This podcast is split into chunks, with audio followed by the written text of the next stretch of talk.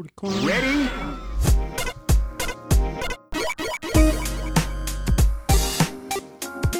Hello and welcome to Rhythm and Pixels. We're a video game music podcast. This is episode 34 3, and we are your hosts. My name is Rob Nichols, And I'm Pernell. and every week we listen to great video game music from all consoles and all generations. Uh, we pick a topic, we lis- pick some music, we listen to the music, and we, we talk about everything. And, and you actually, um, you didn't just say your name, you kind of sung it. Yeah, because the, the rhythm was right. Everything was The was moon is bright. Gonna have some fun. Show you how it's done. TGIT. there. I was like, that. This sounds familiar. those, those lyrics sound super familiar. Um, yeah, we're starting a little bit later because we were talking about. I was talking about Star Wars and Marvel stuff that I've been watching. Oh yeah. I didn't think I would be into it, but I, I I'm always like, ah, I'm tired of these Marvel movies. I'm not. I just I'm just I'm not excited to watch them. And then and then when I finally do watch them, I'm like, hey, that was fun. But I, I eventually I, I I do eventually. Well, it's the Yeah. general vibe of there's burnout, but generally the burnout stems less from the enjoyment of watching something that you actually like, as so much as it is motivating yourself to start it. Mm. And that's how I am with a lot of these shows. Like when it comes to Marvel superhero films, is the fact that they have that vibe of heroes always win, evil always loses. Yeah. There's going to be a weird setback, a revelation occurs, the chase scene. Like you can kind of write out the narrative of all of them, which is why I kind of like that. A lot of the more recent ones are kind of leaning more into like they're just getting silly because I don't need.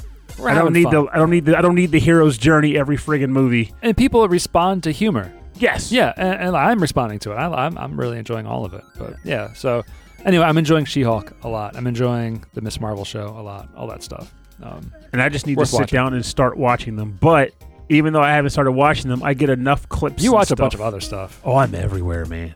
Heck, even the shows like I was regularly following, I've fallen behind on, but I still watch like Resident Alien, which I think is a, a fantastic Oh. show. I I, uh, I I fell behind on that. I fell way behind on that. It's so good. Yeah. Alan Tudyk He's the is best. amazing, and which is Yeah. why I also watch Harley Quinn. He's Yeah. in that as multiple characters, um, and both shows are great. And then I still slowly watch One Piece. Mhm. Uh, what else have I watched? I watched been watching Black Summer, which that show know annoys that the one. tar out of me. So it's another, you know, typical another zombie movie or show. But I came across it because I saw like it was a, either a Reddit post or something where someone was like, "People need to watch Black Summer. That is a good zombie show." And I was like, "You know, fine. I'll start Black Summer. I'll find it. I'll give it a view and see what it's all about." And while the premise is good, and I like when more shows do like pre, you know, societal collapse mm-hmm. zombie pictures. I hate it that every single character is a moron in the show. They all do dumb things. There's points where the narrative just kind of jumps to a location. You don't know why they're there. They try to do that thing that um, that some shows are kind of made popular. It's they jump around a lot to keep you confused. Because if you don't if you don't get a linear plot, your brain's working harder to put it together, which somehow translates to audience engagement. So I don't I don't mind that in some cases where like oh I get when it's see done well, how it's put together. Um, The Witcher, I really really love the Witcher series, but the first season like they did this thing where they would um, jump between the past and the present. mm-hmm. But the problem is is that Geralt doesn't really age. so you can't tell. and the entire world is really bleak and gray and brown. So it's it's almost impossible to tell what's in the present and what's in the past. This is why I should do what Better Call Saul did. And I- just have the black and white period. Or if you don't want to go black and white, take a sepia. I don't know. Yeah, they should have. Or yeah, I mean, like sometimes I think what they will do is like they're like, oh well, look, like he grew his hair out, you know, like you kind of get an idea. But this, and it would make it, it does make sense. It wasn't until like literally like the fifth or sixth episode I was like, oh my god. I need to rewatch the first few because it's it's good, but I I couldn't I didn't realize this was in the past and that was in the present. The second season, straight linear, absolutely amazing. But that's the thing that's funny too. better like, better for it. like we're talking about, you know, colorizing it and doing Yeah. these different things. There's, there's But I think that's- techniques. But I think that's the intent. The intent is to keep you slightly confused too. It Yeah. wants you to legitimately be off center and going, when is this happening? How is this happening? I don't know. I'm going to figure this I, out. I, I would I would agree with you, except that like the story makes less sense. oh, it does. yeah, but like, that's this, just like, it. this Like, isn't fitting together. Why are they just throwing nonsense at me? Yeah. and and that's why it's such a delicate art because I genuinely believe they want that level of like, which is it? Mm-hmm. Not so much because they want you to be confused, so much as they want you to do the legwork to figure it out. That's the audience engagement part. It's not passive viewing if you have to work to determine when things are You want that? happening. You want those like Twitter water cooler moments where like, "Hey man, did you see that? That well, that really happens here," and they're like, "Oh my gosh, really?" And the everyone's like, revelations. yeah, uh, uh, yeah, that's fine. Like I'm not saying I like You're it saying per it's a, se, you're it- saying it's a gimmick. I'm I'm saying it's an intentional gimmick. Some shows get it right, some Yeah. don't. Black Summer when they did it, it was annoying, and I Mm-hmm. didn't like it. I think it's also like the writers are like, "Hey, it would be interesting if the um if this happened. Well, how do we get them there? Hey, let's just let's just put them there. What if we just never talk about it? I want to know how they got there. I want to see the hero's journey. I love how I just brought that back full circle. But um, I want to see them get in the car and have a whole scene where they drive and they par- they find parking I want to see them get things done. around the zombies. But I will, but I will say that when Black Zombie, when Black Summer got things right, I thought they did a great Oh, job okay. with it.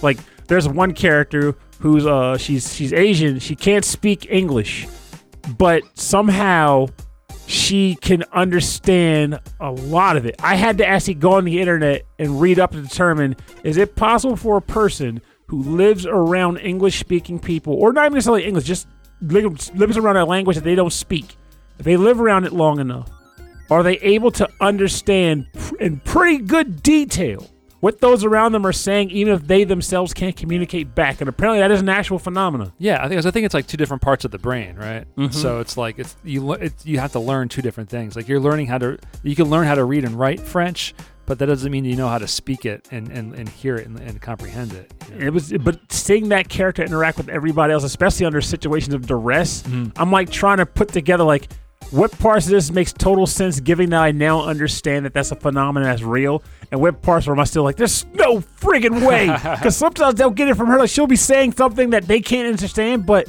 just by I guess the situation and how frantic she is, I'm like, over there, open the door. Okay, I'm going to take this complex set of directions that you told me in a native language, your foreign foreign language, and just engage because I get it. That's how stressed we all are right now. That's Black Summer, folks. Uh, but but I will say, like, I am going to finish. I'm three episodes from the end of season two. I'm too far to quit.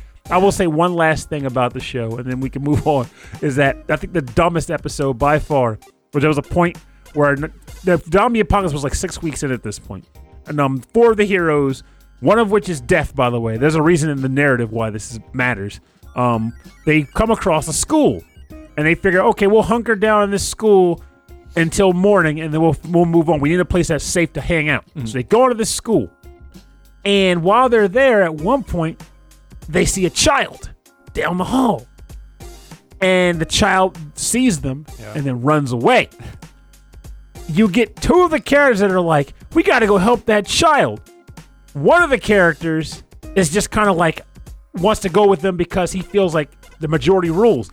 The one character, surprisingly black, goes. This is a horror movie trope. That's why I said that. Oh, yeah. Um, he's like, the hell, you're your dang mind. We ain't following that stupid kid. We need to get the heck out of here because it makes no sense that this child would be in this school, Right. seeing you and then running away. Like it's clearly a trap. And they're like, we got to help him. He's, he's a poor child. He's by himself.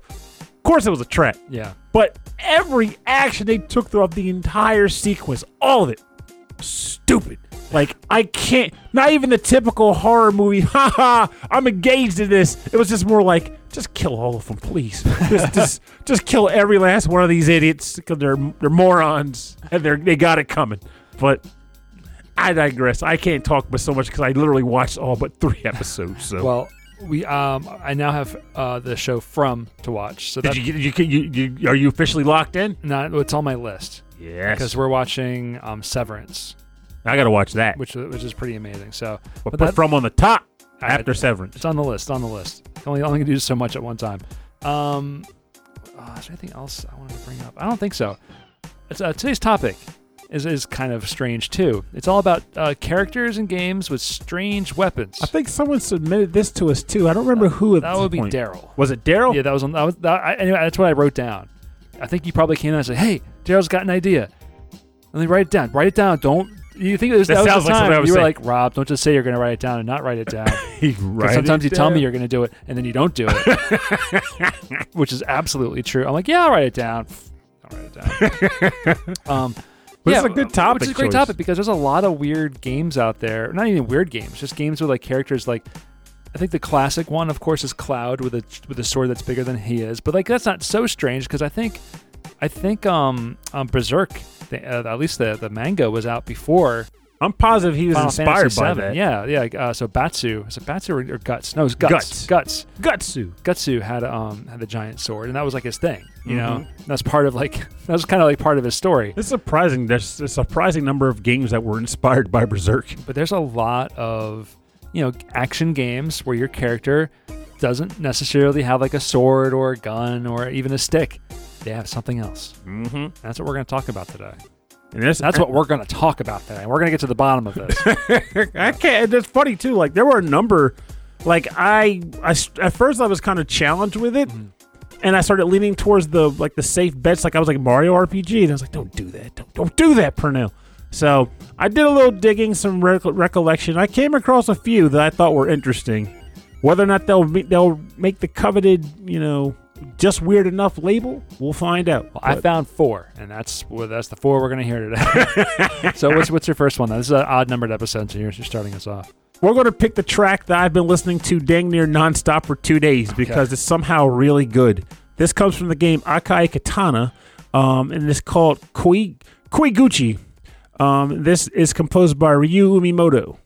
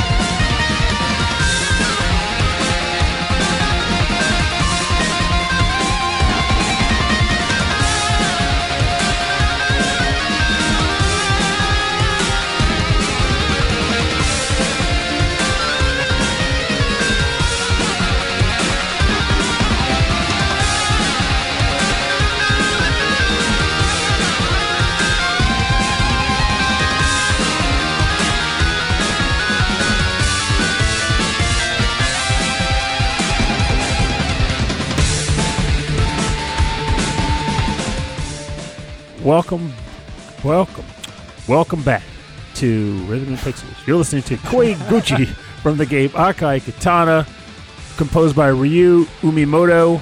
This is a cave shooter, and also this is Oh, Ryu wondering what this was. Umemoto's final OST. This is his final composition. Unfortunately. I didn't know that. Yeah, he's a this guy. Before he passed away, people were considering him as being like one of like the all-time greats. Like he was on his way up. Um, but I am glad that we were able to get this OST. I just wish more people gave it listens because it's a masterpiece. Oh, it's a side scrolly sort of. you're kind of spoiling what's going on, but since the listeners aren't seeing it, Uh, I want to describe. You said, you said it was a bullet hell like cave shooter. oh, it's very bullet helly. Yeah. But like the Oh. reason why I went with the whole like why it fits this episode is not so much the main character, but the villains you fight, the bosses. So this game ha- has a cornball narrative, so I'm not going to get it right. I'm not going to try. I'm just going to tell you there's these blood swords. People can use them. This takes place in like the 19th century, early 19th century, during like world before World War II. Uh, you are flying in a plane. Your main character has access to one of these blood katanas and allows you to split between yourself and another form, another person who inhabits the blood sword, and you're fighting other people who have control of blood swords too. But what ends up happening is you get to these boss fights, and they're firing bullets at you all over the place. And generally, halfway into the fight or a quarter way into the fight, they summon a they open a portal and summon a vehicle, like a military vehicle. I'm watching this now. That's um, that's insane. So she's like, he's like fighting this woman who's like floating in the air, and then suddenly a portal opens up and like a like a A world fighter War, jet comes yeah, out, like a World War II bomber like just comes out of it. and it's like dropping bullets. Sometimes in crazy bullet patterns, sometimes in bullet patterns that reflect the vehicle. Like in the case of Oh. the bomber, it actually dropped bomb bullets. yeah, that's Um, crazy. But my favorite one in the game, or more specifically, the one that made me just like laugh out loud the most, was you're fighting a guy named Hiragi, and halfway into his battle, he summons a battleship that just flies out of the portal yeah. And it's dropping bombs on you at first, and then it flips upside down and just starts firing cannons, and then it slowly Oh, comes down to try to crush you. it's just this weird concept. Like, Oh, why is this So happening? it's coming down from the top above above the screen. Yeah, like just the idea of this like battleship, this water vessel coming out of the portal into the sky, floating there, and it just flips upside down and it's just blasting you with bullets. And the bosses get to be so absurd. This game looks awesome. It's a fantastic game. I played it on like Francis's like arcade machine, which is funny because I own the Xbox 360 copy. Oh, okay. Shocker, never played my copy. I have I have a really hard time playing the bullet hell games on a like it's the same way I play. I have a hard time playing fighting games without a joystick. I have the same problem with um, shooters. Yeah, because it's harder to get the finessing because with, Yeah. a, with a thumb pad you can just kind of tap, tap, tap. Yeah, but your thumb can slide around way easier. But with these these games, you need such precise control. Like mm-hmm. again, with like with fighting games, I feel like I need better control, and so like a joystick for me is, is a better way to do that. Yes, and I can't do it. I, I, I- I've gotten better. Pressing up is going up. It's not going to go up into the left a little bit by accident.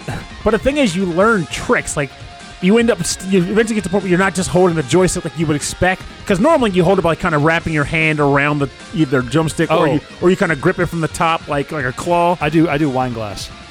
Wine glass. Yeah, I could not do a shooter like the wine glass. No, No, that- that's, deal. how, that's how I play fighting games, and that's just how I play now.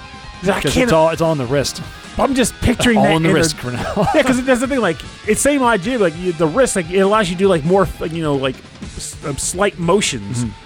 But I have trouble with the idea of like, the- okay, this bullet pattern's coming. I gotta kind of maneuver between the bullets, and I'm like kind of pulling it like like I'm pulling like a one of those like vending machine claws out. well, you're not using your whole arm. I mean, it's just use your, just your wrist.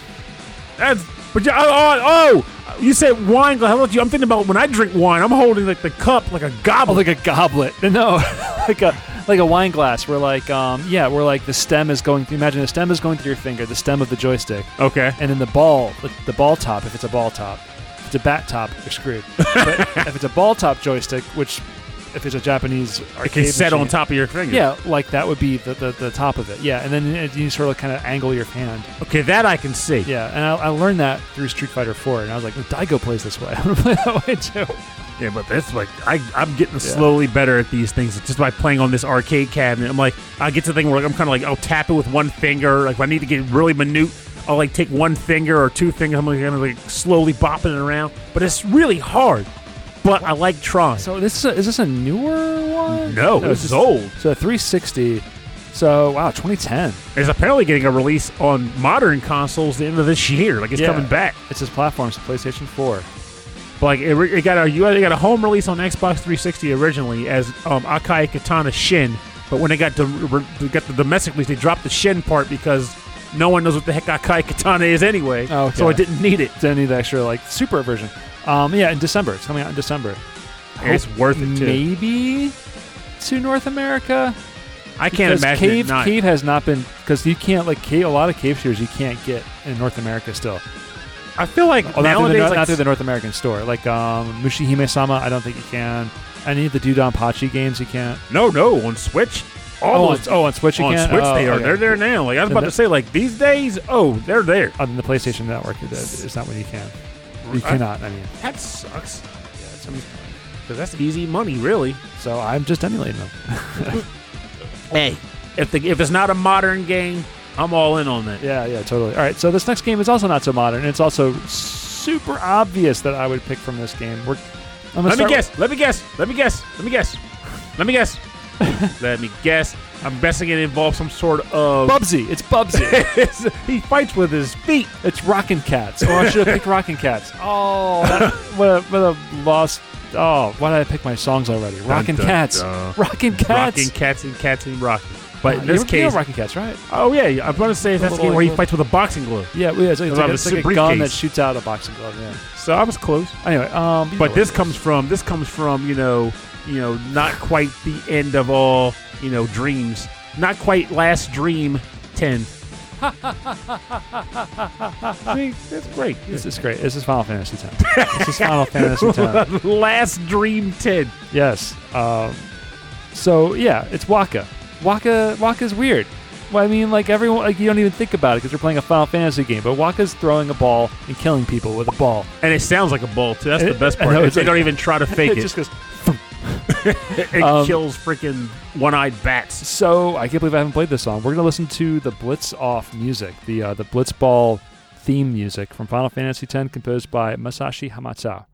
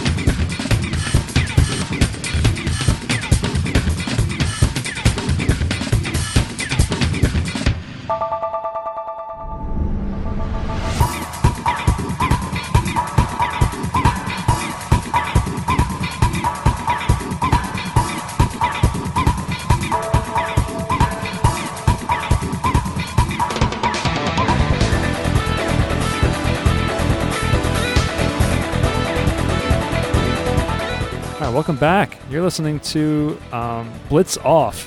Blitz Off, Pernell. Blitz Off. Blitz on or blitz off? Blitz Off, young man. Blitz Um, on the blitzer. from Final Fantasy X from the PlayStation 2. This is this is the PlayStation 2 version, the original version, um, composed by Masashi Hamauzu. Um, there is the Final Fantasy X Remake Edition, which is really, really good. Or it's called Remastered, I think. It's called Final Fantasy X Remastered. And there's an arranged soundtrack that's excellent. So, But I wanted to play the original music for this game, which is still pretty, pretty good. You mentioned it sounds kind of like you're underwater. yeah, like it has an underwater vibe to it, which is kind of nice. Cause I know blitzball is an underwater sport, Yeah.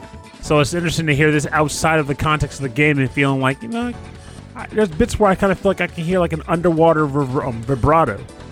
Yeah, vibrato. There's a, a lot of that, and even there's some kind of like some some some kind of sound effects in the background that kind of sound like underwatery. So I, I I love the idea of blitzball, like within this world I think that's falling apart. You know, that every like four or five years is being destroyed. Everyone kind of gathers around and rallies around this team sport, which is essentially like underwater rugby mm-hmm. um, and it kind of like brings everyone together. Like everyone rallies behind like their island or their country. They have their team, and they still go and have these huge matches, even though like when they get together in huge groups, like they they're more susceptible to being attacked I mean, that's by like, Sin.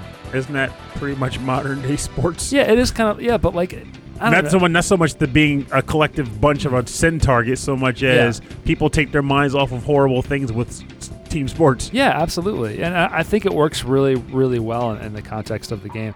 And then the actual game of blitzball is a great idea in theory. We're taking like turn-based, kind of strategic Final Fantasy style controls and gameplay and applying it to a sports game. But it just didn't really. I think their mistake was that they relied solely on menus. Yeah, it's, yeah, it's a lot of menus. It was really, really tough. I was trying to tell Pernell like the tricks to to getting through it. It took me, still took me a week to finish this darn thing. All to get Wakka's ultimate attack, Yeah, which is yeah. a slot roulette. Was a slot machine, isn't it? Yeah, it's a slot machine, but like it's super. Like he. Oh no, it's also to get um His ultimate weapon. part of his ultimate weapon. No, the ultimate weapon is the limit break. So the Also, he can do more than quad yeah, because my Wakka in this game, my, my last playthrough is like so strong. which in of He itself is the hilarious. strongest. He was like a monster. for all the characters to be, for, of all the people that can be strong, for him to be the strongest is the most hilarious. I Because know. again, that thwump of the ball sound, and then like six Yeah. nines. So so so Tidus has a sword and he's slashing people, and Rikku's got knives, and Kimahri's got the giant staff, and he's just has a giant, not even a giant ball. It's like the size. It's like a basketball. It's a regulation size. It's a regulation. size. it's, it's like a little bit bigger than a basketball, and he throws it so hard it explodes monsters. I But I think, but you say it explodes them. Oh, but- but he throws it so hard, but when it hits, it has the same thwack sound. Like it doesn't even like have like a. It doesn't have any impact. I know it's so. It's I just I, I love everything about that because it's like oh yeah, he's like that's his thing. He plays blitzball. That's his sport. Like so so does so about Tidus is that's what he did too. He was like a star blitzball player in his world. Like but no, he fights with a sword because he's like he's like the hero. But um, Wakka, you know, he throws a ball He has a so good time. hard it kills people. He's only like hit airborne enemies until magic becomes a thing. and that's what I love about making him like the strongest like tank character is because he's just throwing a ball and like he's doing like all nine damage. He doesn't even seem like the sort of character that should be in the front lines. Yeah, I know. No, he should be in the back. And in fact, there's um there's enemy types in the game that like he only, he's like stronger with like no one else. can flying ones. Yeah, the flying ones. Yeah. That's what I was saying. Like until magic comes, in, he's the only one that can hurt flying enemies. Yeah, yeah. That's right. Yeah. Except for the flan, then the flan. Yeah, flan needs magic. Flan needs magic. Flan, flan is magic. Flan is magic badly. Flan is like Final Fantasy saying, all right, it's a gelatinous cube, but not a cube. It's like a jelly. And in 13, it's a janitor. Is it a janitor? Yeah, there's actually an area where you're fighting flan janitors Weird. because you're in like the sewers of a city mm. And you're running around and they're like pretty much cleaning, but if they see you, they run at you. And I don't have any magic, so I'm fighting flan with melee weapons and they spawn clones of themselves like Oh, flan wow. does. Those battles took me a really long I time. ima- yeah, without without magic to counter them, because they're like, like oh, okay, it's a red flan, so you probably should use some kind of blue magic, right? So, I was like, whack, whack, whack whack 'em all. all right, what's your next song? Self-imposed madness is what that game? was. Yeah. So my next game is a game that I don't think is liked by much of anyone, and it is also one of those games where I don't regret my review, but anybody that would have heard that hears my review would go, "What kind of crack is this guy on?" But I digress. That's for another time. For now, we're going to talk about this song, which is from the game Y2K or YIIK, a postmodern RPG. The track title is called Another Sewer Battle, and it is composed by Mika Maruyama and Andrew Allanson.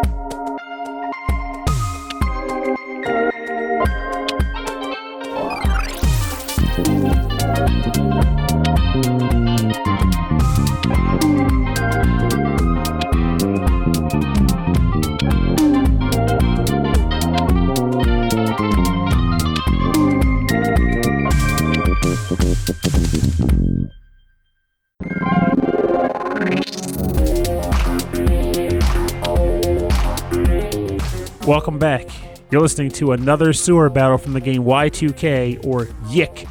I always pronounce this Yik, honestly. Um, a postmodern RPG composed by Mika Maruyama and Andrew Allanson. I like this. This I love the uh, the kind of bouncy kind of step to this. Oh yeah, the, the, Mm, this OST does some weird things. Sometimes it feels just right, like they just nail some amazing licks, and then other times you're thinking, "What the hell were they thinking with this? This sounds abysmal." But at the end of the day, I'm gonna take the good and leave the bad, and this is good. Uh, the game, I kind of liked it, even though the narrative just was a lot of metaphysical nonsense. Like it, they were trying really, really hard. but I liked the world they created. I like exploring that world, and I liked the different characters for the most part. There were a few that were kind of yick. but uh, for the most part, I was having a good time, which is why I was shocked to come down the line later and learn that much of the internet despised the game Oh, and wow. was like just ragging on it. This and Dynasty Warriors, tell 'em- tell 'em, Dynasty Warriors 8 are probably my reviews got a lot that were pretty much just like, I thought this, and the internet was like, the heck are you on, man? These are terrible games. So just goes to show you, everybody's got their own opinion. All right, so So- what's so what's weird about the character in this one? So all the characters in this game, for the most part, have different weapons of sorts. There's only one character that has a most more traditional weapons, like an android you meet. uh, She uses like a giant sword, Okay. bustery like sword. But the main character, Alex, uses LPs. Like he hits, him, he attacks with records. He just throws records He or throws records, okay. Or like he's like kind of spins like almost like they're bladed records, like shack. Um, uh, Chondra, the character that came to mind for me when I chose this, she listens to headphones. She fights with a hula hoop. Oh wow. and I love the hula hoop attacks. So she so it's like um like she she she dances with the hula hoop. Yeah, in And battle when she's waiting, she's like doing hula hoop moves, and then she attacks with the hula hoop. um, Vella fights with a keytar, either by playing it or just smacking enemies with it. That's awesome. Michael attacks with a camera. Oh, He takes pictures. and the picture does damage. Yes. There's another character named Rory who doesn't fight at all. He just holds protest signs up. And he just absorbs damage because he refuses to fight. I like that. He only heals and absorbs damage. so it really is this whole game. Yeah, every character but the character I named. There's also another character whose name is currently eluding me. He fights with a bokken. So not even not a sword sword, but a wooden sword. Oh wow. so Yeah. it's just interesting So, uh, choices of weapons across the board on this game. everything is just a little different. I like that. And all the characters' attacks are kind of like uh have involved some sort of like button timing Mm. and they come in different ways like oh, me. I remember watching you um, play this. Oh really? Yeah, I came over and you were you were like you were like going through like oh I'm just finish this battle and then I can pause it or something. Oh yeah. Yeah. That was a while back. Yeah. But time I want to say I was close around when I moved into the house, but maybe a little after. But um, but yeah, like one character kind of for, performs an attack similar to a game I'm going to be bringing up later in this episode, actually. So I'm not going to say what 'cause I okay. want it to be a surprise. but then the other ones will be like, you know, hit the button when the green light gets to go, like a stop sign or whatever. And it's like a bunch of different ways to say engage the player when they're doing attacks for their characters, Right, which can work and sometimes it doesn't. It's like the um the, the gun blade in Final Fantasy um, eight. You know, like it, you hit the button at the right time to do extra damage. It just kind of gives you like the like you're you're doing you're, you're still paying attention during like these wait mode. freaking gunblade, Yeah. It's amazing how, like, in the I context of a yeah. video game, it's a great weapon.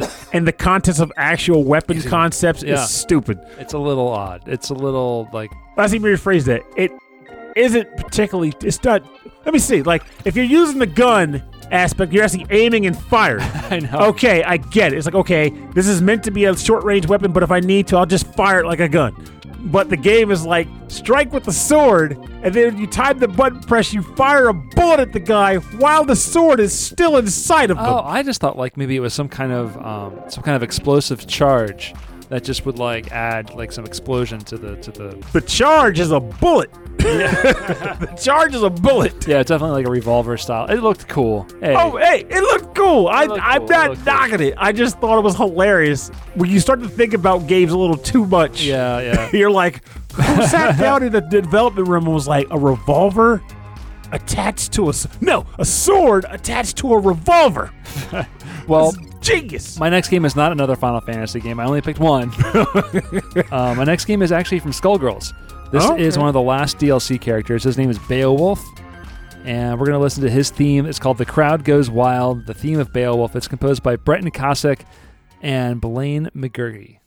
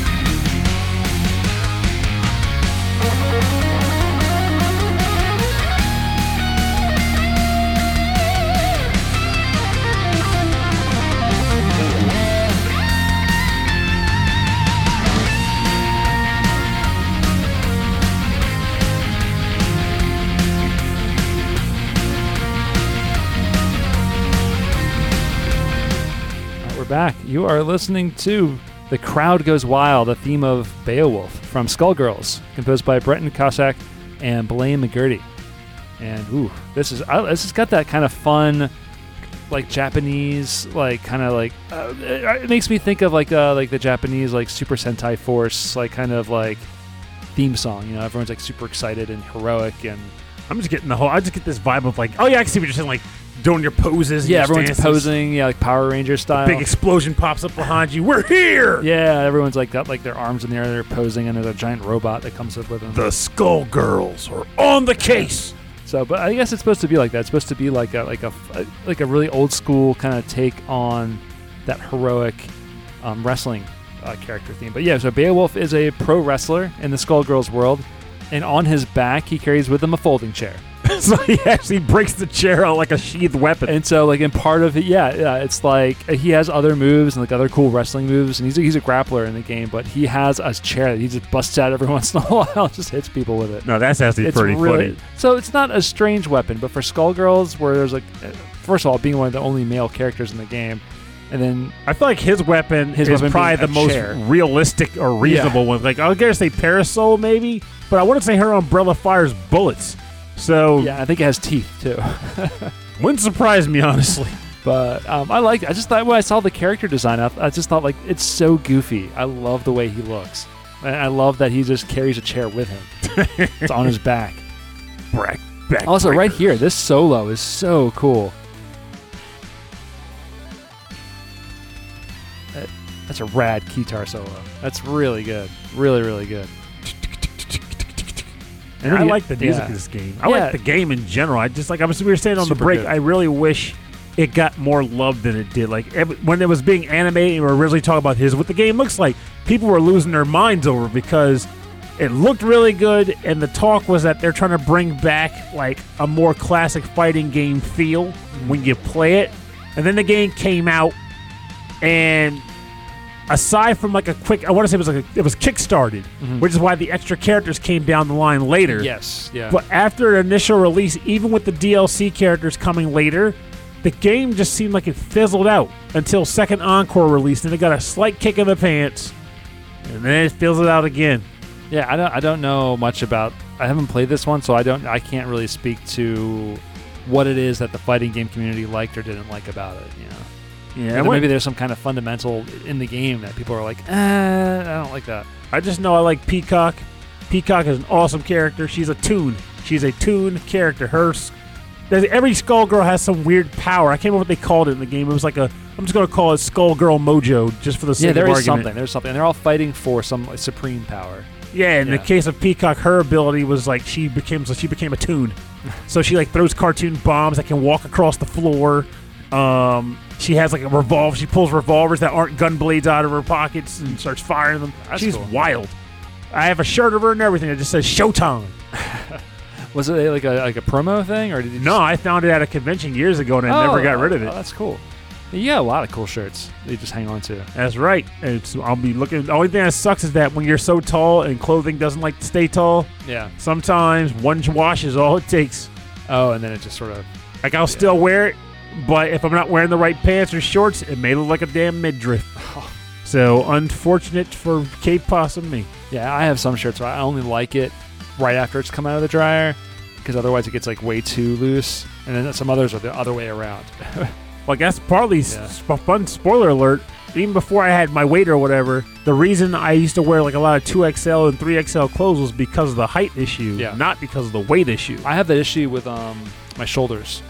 So like the, the, the shirt will fit me, but the, the sleeves are always too short. ah, Yeah. so that's so you just want to you just get like these long shirts hoping that the le- the sleeves would balance out for you, or you just have well, a deal. I just deal because otherwise, if I get too large of a shirt, then I have like all this extra fabric and like I'm like, well, that, I'm not that big. I'm not a big man. I'm just tall. But you can sneak hoagies into the theater. Well, I mean, I just, I just, I don't even sneak, man. I just bring it right in. I used to work at a theater. They don't care. no like- one cares. Oh no! I mean, As long as, you're not, as long as you're not walking in there with like fish or something that's gonna make a mess. a chorizo st- a chorizo burrito. if though. you got a Wawa sub, like it's contained. It's in, it's in a wrapper. It's you're gonna be okay. still probably one of my most embarrassing stories, which is fine to share because it already happened. I don't care. Like I was in Chicago a little ways back visiting some friends. We decided to go to the movies after eating lunch. Yeah. And we went to a Mexican restaurant for said lunch. And I'm a huge sucker for chorizo. So they had authentic, not that fake knockoff, but authentic chorizo. Mm. So I went all in on like a big burrito, chorizo burrito, and ate some of it there. And I was like, I'll just take the rest of me to the theater. So put it in my coat, sneak it in. Everybody's happy, like, yeah, I'm having a good time. Theater movie starts. I'm eating my burrito. My friends are mocking me, like, smell that thing. God dang it, you're eating a burrito in the theater. I can smell it. I ain't care. I'm having a good time. Right. The movie's over. Every time the lights come on, it's time to get up and leave. That burrito spilled all over my clothes because I couldn't see that it was dripping. dark. It was dark and I didn't know it was dripping. Oh. So as I was eating, it was just dripping on my pants. And then when I was done, it's just massive chorizo stain. Oh, that's awful. And since I wasn't at home in Delaware, right. well, I was stuck out there for a day like chorizo wear. chorizo wear. Um, what did I? Oh my god, I was trying to think of something. Oh no, I, I, another printout story. Otakon, 2000 maybe, maybe 2000. It had to be like 2002 at the earliest. You think so? Yeah, because I wouldn't have. I would have. I mean, like in 2000, I barely knew you at that point. It was in a. It was a. Uh, they had different rooms for watching anime. This is what Otakon used to be. Uh-huh. Because this was the only where the only place where you could watch a lot of this stuff. And there was one room for live action stuff. And we were I forget what we were watching, but you brought in Blackened Catfish,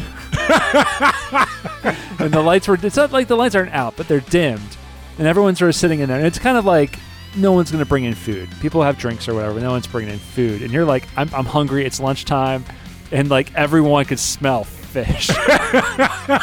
But obviously, when I was enjoying the fish, I was like, oh my god. I'm glad you remembered that. Yeah, yeah. I think I, I stopped going to Otakon. I think like around like 2002 or so. So I must have been before. Like, I, It was probably 2002 then. yeah, maybe that was. But yeah, you had catfish. You're like, I'm eating cat. Like you were so excited to get this cat. I don't know where you got it from. Oh, it was that really cool diner on the corner? It was like, there's Oh. Uh. like I'm not sure if it's there anymore, but it used to like Oh, four yeah, in the oh, I- morning. yeah. That was the one we used to all go to when we were up all night playing games and drinking and Oh yeah, like not ready to go to bed. it was a rough place, but if you knew if you could handle yourself in there, their food was really good, and they still open very late. Yeah, that was that was like the only place that was open super super late. We all would, would stumble there and get food. And it was tons of people in like cosplay wandering around. And now it's in D.C., so I don't know what the scene is like there. Ah, it's I don't know. Everything's in everything's at the Gaylord now. Like is Katsu's there, right? A Katsu's there. I'm not sure if Otakon. I think Otakon's somewhere else. Oh, really? Yeah, it's like in like a weird like downtown hotel. I have to look it up, but I don't think that was at Otakon. I mean, I don't think that was at uh, the Gaylord. Yeah. I mean, I, nowadays like these things aren't about watching anime, going there to watch anime. It's just being around anime fans. It's about being around other drunk. fans. Yeah, dressing up. It's more dressing up now than anything. Mm-hmm. um, which is interesting. Because when we were doing it, like dressing up was like kind of a, a, a, a the fad was just starting. People were doing it, but it wasn't like everybody was doing it. And then now, I mean, I think you had folks who just started kind of pioneering like the, I want to call it like the the garage cosplay, where it's like you just show up with like a like two DDR pads cut in half, yeah. or a box, a bunch of Mountain Dew boxes taped to yourself. yeah, that was. There's always a guy who's like Pepsi Soda Man, who's got like just, he's just covered in like Coke Coke boxes. And I think I think Yeah. it's like people, some like the hardcore fans would mock that, but to me, I was like, I'm laughing, I'm smiling, which means it's doing its job. And two, it's just a fine example to show that you don't have to be a seamster or seamstress to be a cosplayer. You can come dressed as clothes you bought from Goodwill and be happy. It yeah, doesn't matter. yeah. I think I dressed as Iori from King of Fighters one year, and I just like messed up my hair, got like a messed up vest, and then I attached. I, wait, I did something with it Like a because bungee quarters on the. Yeah, it was like a belt or something I attached to my pants to make them look like bondage pants, and that was because that's what he wore, and that's that's that was it. It was kind of cool. Actually, I think that's funny. 'cause I know I mean, you were like the second person who actually did like a Yuri cosplay. He was a popular character. I liked him. I mean, I was I was really into King of Fighters, and Iori was definitely one of my favorites. Okay, we, we should keep going. What's your uh, next track? My next track is from a game that I did not cosplay from. Um, I mean, honestly, you could have because the character Yuri is very similar in dress attire to, you know, the guy you cosplayed as, which is funny because I feel like I know his name, but I just forgot just that fast for some reason. Slip of the brain. Anyway, the actual game is called Shadow Hearts Covenant, and the track title is called Vicious 1915. And I'm going to go with the track title of, wow, I wrote down this one. Oh, no, I did. Vicious you 1915. can, you can change it up now. if No, you no, no, want. no. I got it right. The track title I want is Vicious 1915. Okay. And the composer is Yoshitaka Hirota.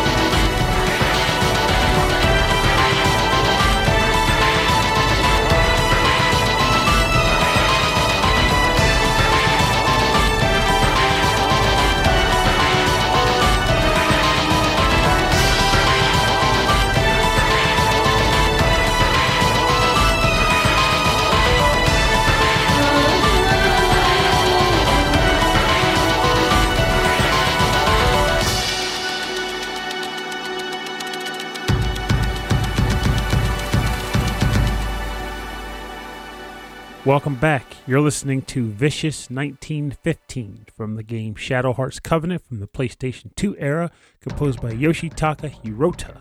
So, Shadow Hearts and I don't have the most grand of histories together. I Mm. bought the first game in the series years ago, played it for a little bit, kind of laughed at the whole idea of your main adversary at the time being Sir Roger Bacon, and um, eventually get into a narrative sequence where the voice acting and all of his atrocities reared itself in such a way that I just couldn't take it and took it back to the store. Again, back in the era where 10 days opened or not, you could return it to the store for a full refund. I kind of miss those days. Though I don't know if I really return much stuff at this point because it's easy to learn what games are before buying them. Anyway, at the time you couldn't; it was harder. Well, also voice acting now is a lot better than it used to be. That is Yeah. true. We're not hiring. They're not hiring the janitor for an extra Right. five bucks and a happy extra value meal. At least the, the localized, uh, American localized uh, uh, voice acting. I don't know. I, I couldn't speak to the. Well, I stand by my belief that the reason why everybody preferred subs so much wasn't because subs were better. It was literally because you don't understand Japanese enough to know what bad Japanese voice acting is. You just hear noise. Yeah, and you just read it and be like, okay, here we go. That, that works for me. That's what they're saying. Yeah, okay, Works for me. so, but um, so with the second game, however, I never ended up playing it, despite the fact that a friend in Chicago back in the day named Dave used to work at a GameStop, and when he realized how much he liked the game, and I was hanging out with him as a present, he just like bought me a used copy of the game. He's like, now you have to play it. Jokes on both of us because I haven't played it yet, but I'm gonna because I did buy To the New World afterwards as- a means of saying I'm gonna do this before I go away. I'm gonna do it. Um, but the reason why I picked the track for the episode, despite having not played the game, Yeah. is because people talk when it comes to games. People talk, and through the talk, I do know of wacky characters in wacky games. Oh. And this game has a particular guy that goes by the name of Joachim Valentine. What makes him so wacky and fitting of this episode? Well, his weapon of choice is whatever he can find that can fit into uh, the aspect of like, I guess he calls either bludgeoning or pummeling, Okay. or essentially. But essentially, it's like swinging a club with two hands. So he fights with frozen tuna. he fights with a locker. He fights with a mailbox. At one point, he gets like a, a replica of a ship. Um, he gets a shrine pillar, and he swings that too. He just finds these things and goes, "This is a suitable weapon." And he just beats the crap out of people with it. All right. It's perfection at best. He's like, look, I'm a strong guy. These guys need to be bludgeoned. There's a tuna. Frozen tuna would really hurt over the noggin. I'm going to swing this thing. That's amazing. I, is it is it like story relevant? Like why he has a giant frozen tuna? I mean, He just finds it and goes, "This will make a great this, weapon." This is what I'm going to use. I, I'm you know I'm, I'm known for this now. No, I can't stop using it Until I find the next weird thing, I'm swinging a frozen tuna. That's incredible. Um, yeah, I remember looking at when I looked up the music for this. I thought, oh, I have played this. I played the first one. Mm-hmm. Yeah, not all of it. Oh yeah, it's it's a rough game, and it, Yeah. the one issue that it had were one the voice acting, two the battles could be kind of slow, and probably the most egregious for folks if they couldn't hang it with it is the thing I mentioned in the last thing I chose, which is Y2K, is the the Judgment Ring battle system. Yeah. So Judgment Ring battle system was a circular ring because rings are circular. Um, that had little notches in them, and when you choose your attack, uh, white dial will go around as somewhat like an hour, like a minute hand on a clock, second hand on a clock. Yeah, it would spin, and then you have to s- press the button to stop it. Not even stop it because it's multiple. So it might be like Right. three notches within the full circle, and you want to time it to at least get the timing of a button press to be within it. So it'd be like one, two, three. I got two out of the three, and then the last one might be like the critical version of it. Like if you can hit it here, you'll get like extra crit damage. So you're like trying to time these hits as many as you can, and having to that for every single attack drove me crazy. Yeah, it's a You can- lot. You can even modify the ring. I, think, I can't remember if it was the weapon itself or like items you could equip, but that would even modify the different notches the ring had, how much power the ring gave. You still had to do the ring. still had to do the Yeah. ring. There was no auto ring. I think that's probably what it was because it was. It does get old. It gets real old. Yeah, it does. But I mean, I'll give them kudos for trying to make something a little different because I think that was a period where people were like, "How do we keep players engaged instead of just mashing attack button Yeah, over and over again?" trying to. Even um, uh, Parasite Eve was doing like really different stuff. Like you run around and freeze, and then you choose what to do next. Run around and freeze, and you choose what to do next. You know, And everything was doing something a little bit different. Parasite Eve, the only thing that made me sad there, she just needed to be faster. Yeah, yeah, it was not super quick. Um, all right, so my next track is a little obvious, I think. It is from Kingdom Hearts. Oh, Yes, that is what I, I can see that. That's the one we were saying. I bet there's another one you probably chose from, and it was this one. this this one is the one. Yes, we're gonna listen to music from the the Kingdom Hearts 2.5 HD remix. This is uh, Yoko Shimomura. We're gonna listen to Rowdy Rumble.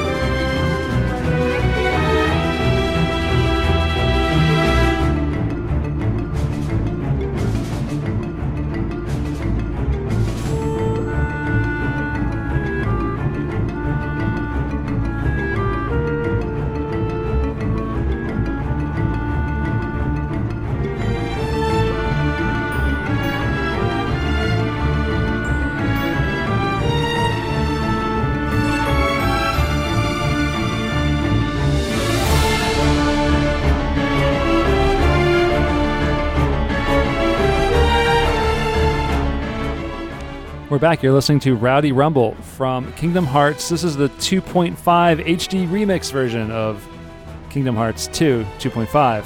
I guess they added some extra story elements to kind of bridge the gap between some of them. Oh no or- no for two no. So what they did for those, well, aside from apparently throwing some orchestral versions of some of the tunes, Yeah, or remixes, Oh, uh, so this is this is Yoko Shimomura, arranged also by and orchestrated by Yoko Shimomura. So she's done everything. Yeah, like all they did. So what those were was just like. Long story short, it was just meant to gouge more money out of the fan base by re-releasing product, but they gave us the Japanese final mix versions of the games. So oh, that's what this. Kingdom Hearts would come out in Japan, then they would release a version in the states that had like one or two extra things. Mhm. Then they would re-re-release it in Japan with the stuff they gave us plus more stuff for them. And then that was always called Final Mix. So Kingdom Hearts Final Mix, Kingdom Hearts 2 Final Mix, Kingdom Hearts Birth by Sleep Final Mix, Kingdom Oh. Hearts Dream Drop Distance Final Mix. God crap, why are we still naming things this long? Anyway, the point is, when they released these, they combined a number of the different games into two different releases. There's Kingdom Hearts 1.5 HD Remix, which Mhm. was like the first game, uh, Chain of Memories, the 3D version of it, not the Game Boy Advance one. Oh, okay. So it's like a little bit of the other stuff too. Yeah, that was 365 over two days, but only the story bits and like a few other things. And then 2.5 was like the regular game. Oh, sorry, Kingdom Hearts 2 Final Mix and like Birth by Sleep Final Mix and that stupid mobile game. Yeah, uh, But only the Kingdom cinema Hearts stuff. Chex Mix. Yeah, there probably was a Chex Mix out there. There might be a Chex Mix. Um, and there was like one other game, and then they released another game, which was like 2.8 a fragmentary passage, which was meant to step to them Birth by Sleep into Kingdom Hearts 3, and then they eventually released Kingdom Hearts 3. Christ, they sold this game so many times over and over again. And then, of course, everyone was disappointed with the third game. But Oh, everyone wanted more Kingdom Hearts, and so there's like, here's some more, but it's just more of the same. Well, and they, now it's like, okay, here's a third game, and everyone's like, eh. no, I wish, no, I wish the third was more the same. I haven't finished it, so I'm not going to be the guy. I'm not one of the people who hated the game because I don't know how it concludes. But what I can tell you is that whatever genius at Square that thought, well, everyone really loves the fluid and fun motions of combat in this game. Let's break it up every five seconds by summoning a Disney ride. Or having this weird combo attack that just that just shuts the flow off by having Goofy animates himself into a rocket. Now, you don't have to hit the button to do But it. But it's there. like there's a, the interface is so cluttered with all these commands on the side. This the command is just like it's like a bright shiny button. Press me, press me, press me. You're gonna press it. It's like I actually had moments where I was like, just don't do it. Don't summon the stupid teacups. You don't even like the teacups. And then it's just like, eh, smash it. Bam, bam, bam. Spinning in the cups. Does it do extra damage? Does it do anything extra? Like It's just good- another attack. It's like a it's like a mini summon. You can summon the pirate ship ride from like the freaking Lost Lagoon wherever they got it, where it's like it just swings in a circle. So funny. It's just and on it's another case of on paper it probably sounded awesome. Sora can summon Walt Disney World rides, Yeah, like but real, like, like like our real world human rides inside the Kingdom Hearts universe. yes, it's That's like so. I mean, yeah, there's there's a lot happening. there's some baffling logic there. And Yeah, it so does like Sora know these characters because he's watched the movies? I don't think so. I think he just somehow gains the power to call call forth teacups. Yeah, he's like, I mean, what would you do if you could call forth the power of the teacups? Would you? I'd be you very conquer- relaxed. Would you conquer worlds? I'd host many tea parties. I'd settle disputes with tea parties. Yeah, just just tea all day long. That's right, fighting this giant golem. Hey, hey, hey, hey, teacups! And everything just sits down. The pull the pull. He pulls a giant stone over. has a seat.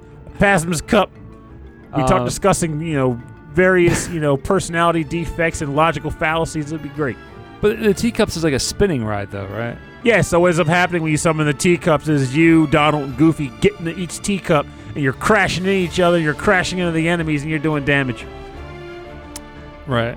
And you're solving world disputes with the All right. spinning teacups. With, yeah, spinning teacups. But I have the power of the teacups, so I can fill them with tea and serve them up. I mean, so you sit in the tea.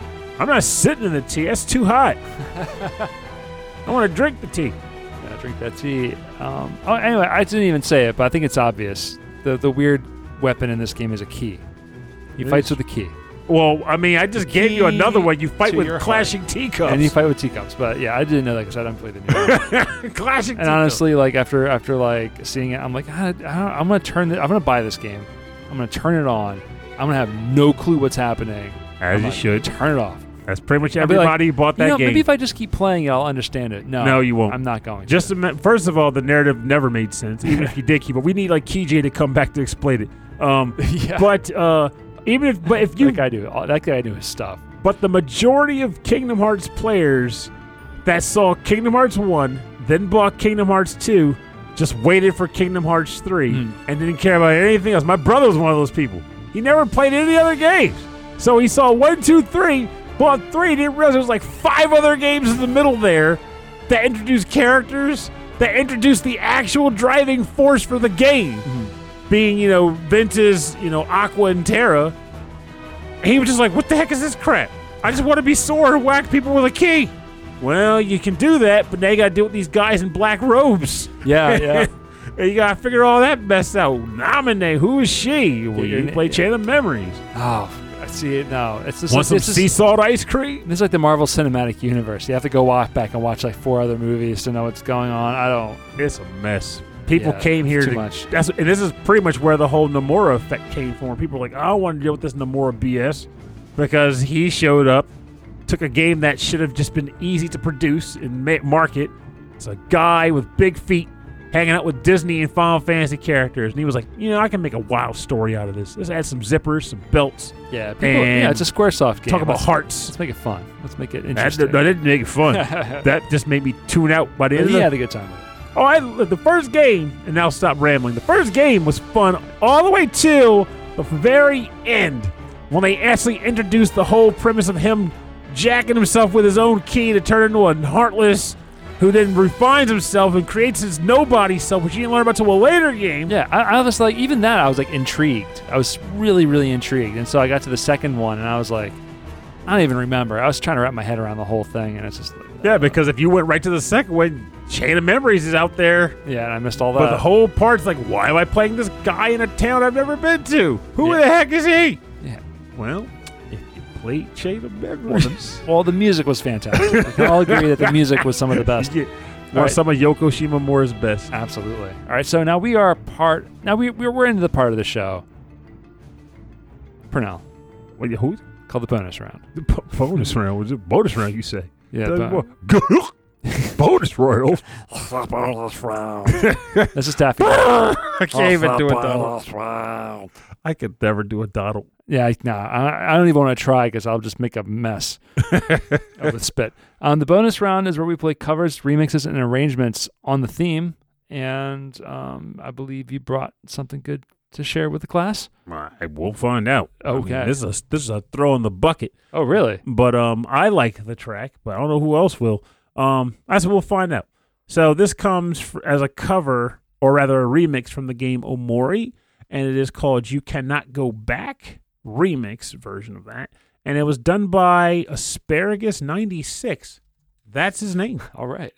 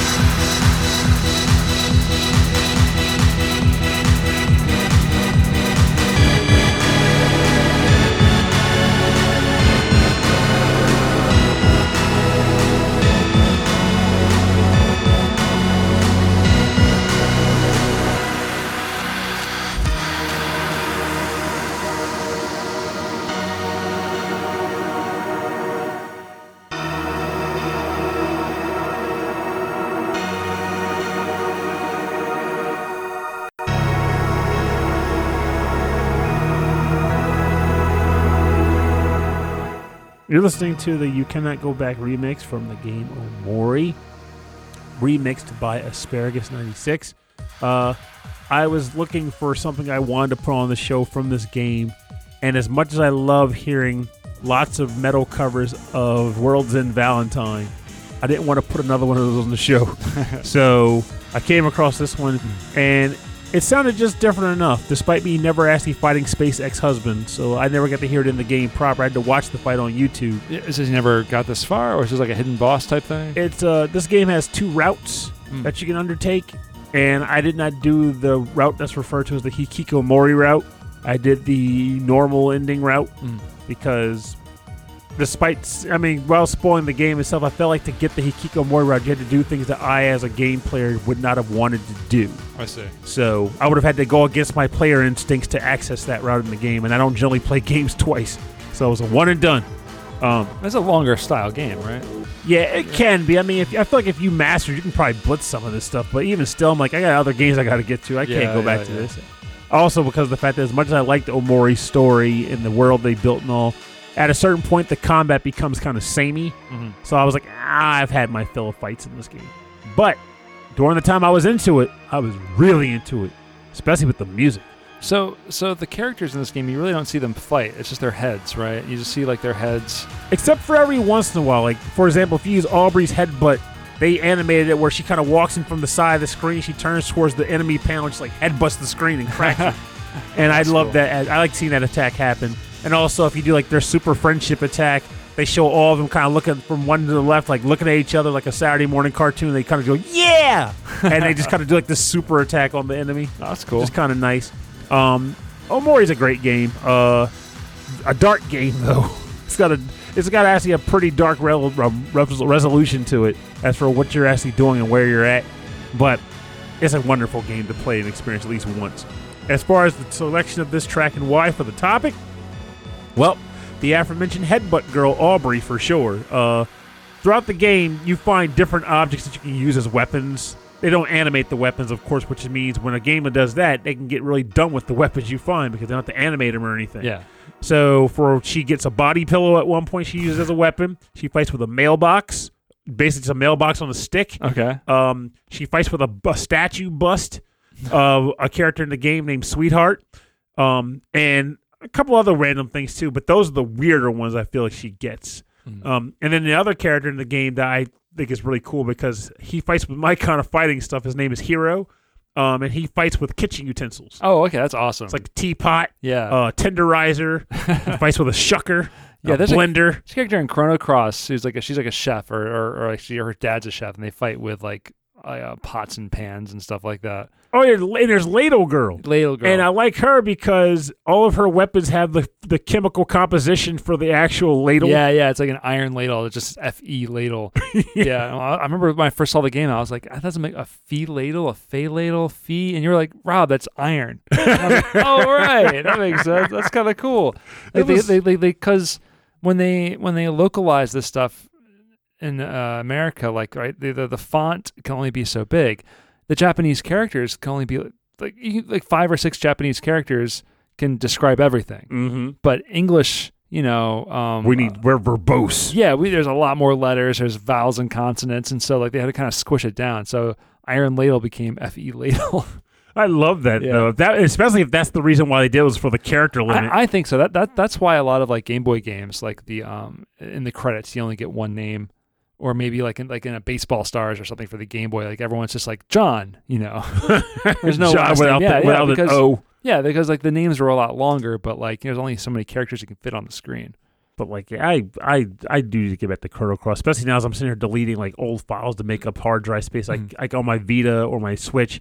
And then I realized I actually purchased Chrono Cross on the Vita ages ago. I was like, I should really play this again. It's it's fun. I I don't think I'm going to finish it. I I played a bunch of it, but I never. You finished it back in the day, didn't you? Oh yeah, oh yeah. I definitely finished it back in the day, but then I, I bought the the the Oh, Radical. Dreamers version. Yeah, yeah, the new version on the PS4, and it's really not much of a quality of life change, and not much nicer looking either. So, Oh, so still has the that graininess. yeah, the graininess and like the it's really clunky in the battle system. It's like you think they would be better, but they emulated the clunkiness of it. No, that sucks. Like when they did the, the Final Fantasy X uh, uh, remaster, like they they they did the whole thing in widescreen. They redid a bunch of the character models. Like it looks a way nicer. Like, This, they took care of it. yeah, they even they, they even did a full arranged soundtrack. This one doesn't have that, so Mm. it's unfortunate. Um, all right, so my game we're gonna listen to is Skies of Arcadia. We don't, we don't hear from this one too often uh, for the Sega Dreamcast. Happy birthday or belated birthday. Yeah, belated birthday.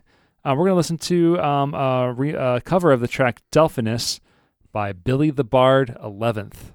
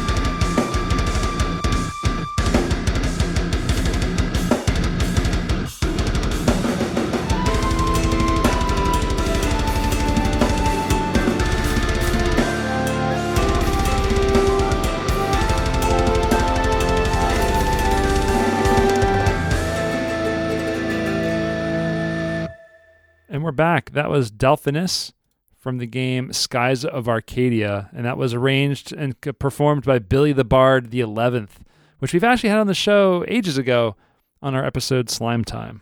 Yes. And that was a lot of double kick drums, whole lot of double kick drums. Um, I love the way the the track ended, where it really sort of, kind of, I don't know. There's a lot more space in the track, and there's more of the uh, of the, the original sound, the original uh, uh, melody of the track with the flutes. Uh, the Delphinus is one of the ships in the game Skies of Arcadia. Um, yeah, we had we were like we were trying, trying like to figure out who whose ship, which character ship it was. It was Gilder, Gilder, Gilda. no, you said it was Enrique's. En- At oh, first, I thought it was Enrique. Gilder's thought it was Gilder. It was Enrique. Enrique.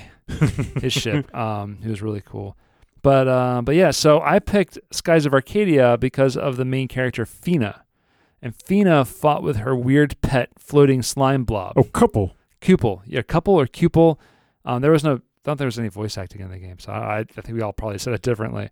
But it was so weird because like, as you leveled her up, you can level up the thing, and it would change into different shapes. Well, it was weird with him though Yeah. because he leveled up independently from her. You had Yeah. to level up him through the VMU. That's what it was. That's why I never leveled him up because I don't think I had a VMU that did anything with it, or I didn't have a. But VM that's it. You had to. Did you never? You I can't imagine you would bought a Dreamcast, Wait. but only have one of those third-party screenless memory no, no, I had. I mean, I had one. I just don't know if I did anything with it. Which actually got me wondering. I wonder if my VMU even works anymore. Did it work like a Tamagotchi? Yes. Okay. I used to take it to work at Pizza Hut and raise the chop, raise him while working. Are you sure you're not getting confused with one of nope, the not chows? the Chao. I did both, Because I did the chows too. both of them. Okay. Oh man, I completely forgot. I will admit though that the Chao, from my recollection, was a lot more elaborate. Yeah, there's like couple. little, little games you had to play through, and but no, maybe yeah, maybe I just never did it. I maybe I never realized you had to. Yeah, Uh, but because if you don't do it, couple doesn't become evolved. Like Fina's stats will go up, but couple as Yeah. a weapon doesn't get better. Yeah, later in the game, I don't think I ever used Fina. Like I just because I was like, oh, I'm not doing any like the couple's not doing anything for me. I'll just stop using Fina, and I just leveled up everybody else. Well, I mean, you had Boomerang Girl, Ina, or whatever, Uh, Aya, or Ada, Aya. Ada, Her name starts with an A and it's four letters. I'm it's going with that. Something. And And she, it's not II from uh, Not the Super monkey. Ball. Yeah, But like her freaking special, her super special was she becomes like a steel woman who's invincible. Was just busted. that was Ina, right? Yes. No, Fina. Fina's No, I was saying I. That was what she had. Fina, I don't remember what her special. Yeah, was. she had some it's something with couple. He had because he had to do her and then also level up the weird couple thing. Which looking at a picture of it now, it looks like a smushed dolphin. Oh, he was adorable. It's a weird looking thing. That thing um, was adorable. I do wonder how the GameCube handled that though. I'm curious. I know they, they did some changes. Oh yeah, because you needed the VMU to do it. Mm-hmm. And they did make some changes regarding the um the scaling of the game and all of the uh the encounters. And they added the fake Vyse gang. Yeah. Some small things I remember about that game, despite having not played it since like 2000. Yeah, this is probably one of the last. Skies of Arcadia is one of the last games that I would just play all night and all day, like just constantly, until I finished it. And, and past after this, I mean, I think like not sleeping, just playing this this game. Um, and, and it's probably the last time I've ever really done that. So Your sleep schedule thanks you. yeah, probably. So for more information on the bonus round, you can go to rhythmandpixels.com and we'll have links to these artists' sound- SoundClouds and Bandcamps and where you can go buy the music and support the artists. All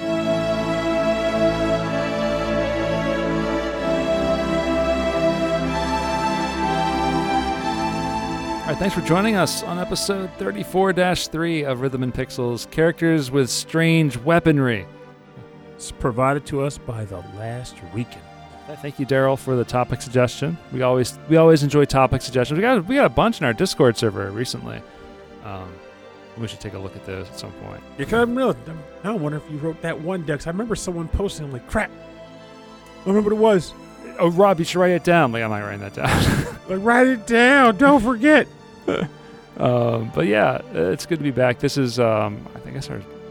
It's been two weeks. It's been a bit, been a few weeks, a couple weeks rather. It's been a couple of weeks, so it's good to get back to the show um, with some good music. So we should probably come up with our next topic before we head out. Oh yeah. Yeah, so I don't. That's what it's interesting about this. Like, we're at that point now where like I don't think a lot of other podcasts are faced with this challenge where it's like, okay, we're past cave music, we're past you know games, music from random game. Now we're getting into like the weirder topics. Like we need to dig, yeah, well, we, I mean, a lot of our topics are game focused rather than music focused. which I like. Honestly, I do like it. Um, I'm okay with even music focus. It's just I, whenever it comes time to choose a really interesting topic, it Mhm. always ends up being a game focus because it just seems cool. But, yeah, well, it's also it's also fun to listen to the music in the context of the game itself. You know, this is game music rather than just listening to the music without the context of the medium it's from. So it's like, oh, you know, why wa- Abso- why was it composed this way? Why why does it sound a certain way? I wholeheartedly concur Yeah. with that. You can't we can't separate the two, not always. Um, but anyway, so thanks everyone for joining us on the show. If you want to talk to us, if you want to contact us, if you have a, a track suggestion or a topic suggestion, the best way to get a hold of us is over email. Rhythmandpixels at hotmail.com. You can also get a full track listing from this episode and access to all of our episodes at the website. Rhythmandpixels.com. Um, and then at the top of the website, there's a link to our Discord server, and in there you can chat with us or chat with some other listeners, and even other podcasters, other video game music podcasters that are out there. Um, if you'd like to uh, check us out on YouTube, we have youtube.com slash rhythm and pixels. We have a uh, 24-7 radio station that's playing nothing but 8-bit and 16-bit music. I'm about to do a big uh, update to it with uh, music from WonderSwan. Someone was in the chat room. I was looking at it one day and saying, "Hey, where's the WonderSwan music?" And I thought that's a good idea. Yeah, So, it. I I'm wondering how many Wonder Swan games there were even. I barely did any knowledge. But only thing I knew about Wonder Swan is that it had some Final Fantasy ports on it. Yeah, there's some Final Fantasy ports. There's a lot of Bandai stuff. So, um, and there's some like Mega Man or Rockman EXE games on it or ported to it. Wow. Yeah, so there, there's some there's some interesting stuff on that system. So I'm gonna go check that out by the creator of the original Game Boy and the Virtual Boy. What, Gunpei Yoke? Yeah, Did- that the was Wonder Swan. the Wonder Swan. Yeah, Things do you learn. yeah, it's pretty interesting. So Gunpei Yuko- Yokoi, I think it is. yeah, Gunpei Yokoi, um, the late the late and great young Gunpei Yokoi. Um, so yeah, so uh, the radio stations out there. It's, I'm really proud of that. We're gonna have some more music coming up really soon. And um, if you'd like to support the show, the best thing you can do is to tell people about it, share it on your social media, hit the like or subscribe button on whatever platform that you're on, or you can support us on Patreon at patreon.com/slash rhythm and pixels. As a member of our Patreon, you get access to a monthly live streamed episode um, where we record the show live, and there's lots of jokes, and we there's a lot. You get to kind of see behind the scenes. There's a lot of talking and a lot of chatting with the uh, with our uh, with our audience. And you also get cool stuff like um, we have stickers and mugs, and we have T-shirts. Uh, you can get through through Patreon, and we like to thank all of our Patreon members who are at the highest levels of our membership at the end of every episode. Um, hit the button there, and we can. There we go.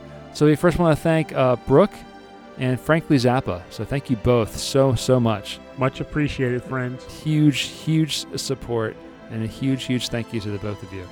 We want to thank um, also Khalid. Thank you very very much. Uh, a new Patreon supporter. Welcome aboard and thanks for joining us. Thank you so much, Khalid. He's been a listener for a while. Too. Yeah, yeah, we've gotten some emails from him, so it's nice to see um, a little bit of support in our Patreon. So th- thank you so much. Uh, we want to thank uh, the number one, uh, G- gaming the, the alphabetical system in my my list of Patreon members. I want to thank Kristen, GameFan44, Mike Myers, Turianator, Ulf Person, Alex Messenger from AVGM Journey podcast, Andreas Milberg, Brian Pitt, Cameron Worma, Carlos Kung Fu Carlito from the Heroes 3 podcast. He was recently on an episode of XVGM Radio. Uh, so check them out, XVGM Radio. He did a whole episode. It was on Turtles? No, not Turtles. X Men games. Oh, all about that's the X-Men. choice. Um, thank good you, choice, Shug. thank you very much, Chris Weisner, aka Musashi two one nine. The wise guy. Well, you. he asked. He just recently, he just recently went to like a Distant Worlds concert, so he's on cloud. Oh, right cool! now. That's awesome. he's on cloud strife now. Cal God Strife 9. Oh, it's awful. Thank you, Christopher Senstrom. Thank you, Chuck Kowalski, Davey Cakes, David Taylor, Enchilada Bergol, Harold Howard, Triple Jeff, uh, Justin Schneider from XVGM Radio, as we just talked about, uh, Keith Shusterman, Martyrus, host of the ReVGM podcast, Dr. Michael Bridgewater, who's um, thinking about, I think he's proposing a, a new podcast or radio type show where he does nothing but uh, Commodore 64 uh, demo music. Oh, he would be a blast. something like that. that. Yeah, he does a lot of that um, on his own already. So, um, I want to thank you, uh, Rage Cage, um, host of the VG Emporium uh, podcast. Thank you, Reinhard Zilkova, Sleepy S'more, Steve Miller, Taco, Ed Wilson from the VG Embassy podcast, and Zach Thornbach. So, th- and thank you all, and thank you many, many more for your continued support of our little show. We really we still got we still got to get our butts into the VG Emporium and hit him up with that clearance special. it. the clearance special on the VG Emporium, and we got the Buddy Cop episode we got to do with uh, Hammock. And Mick. So um, anyway, thank you all very, very much for uh, listening to the show. Thank you for all of you who have supported the show. Yeah, it's, we don't, you know, we ask it, but you don't, you don't need to do it. We're going to keep making the show, and we really appreciate it. That's right. But um, But getting topics helps. yeah, but if you like the show, you know, keep listening, and uh, we're going to keep making it. So we really appreciate it. So we'll see you next week. My name is Rob Nichols. and I'm Pernell. So long. And remember, I mean, I mean, somebody might, if you find that you have use of a certain tool or object to help your task or job get easier or better, I mean, I can imagine somebody giving you grief over it. Maybe like a general totem or a lucky lucky wand or whatever the hell people use to help themselves get through the day. Some people talk to rubber ducks on their desks. I mean, I've seen it. I've done it. Um, but despite the fact that people might tease you about it, might believe that just because it helps you out, it looks stupid and therefore you shouldn't utilize it. There's that thing like the man code that people like to utilize it here and there for dumb things like that. Just know that Joachim Valentine didn't give two hoots about swinging a frozen fish when the world needed his need, had needed him to save the day. Yeah, grab that fish. Use your frozen tuna. Pick up that mailbox. Get the twirling. Grab that fish. grab, grab that fish and save the world. whatever it takes to succeed and get things done. Don't let anybody shame you into believing that you're somehow taking the easy road or you being ridiculous. Whatever it takes. Succeed and thrive.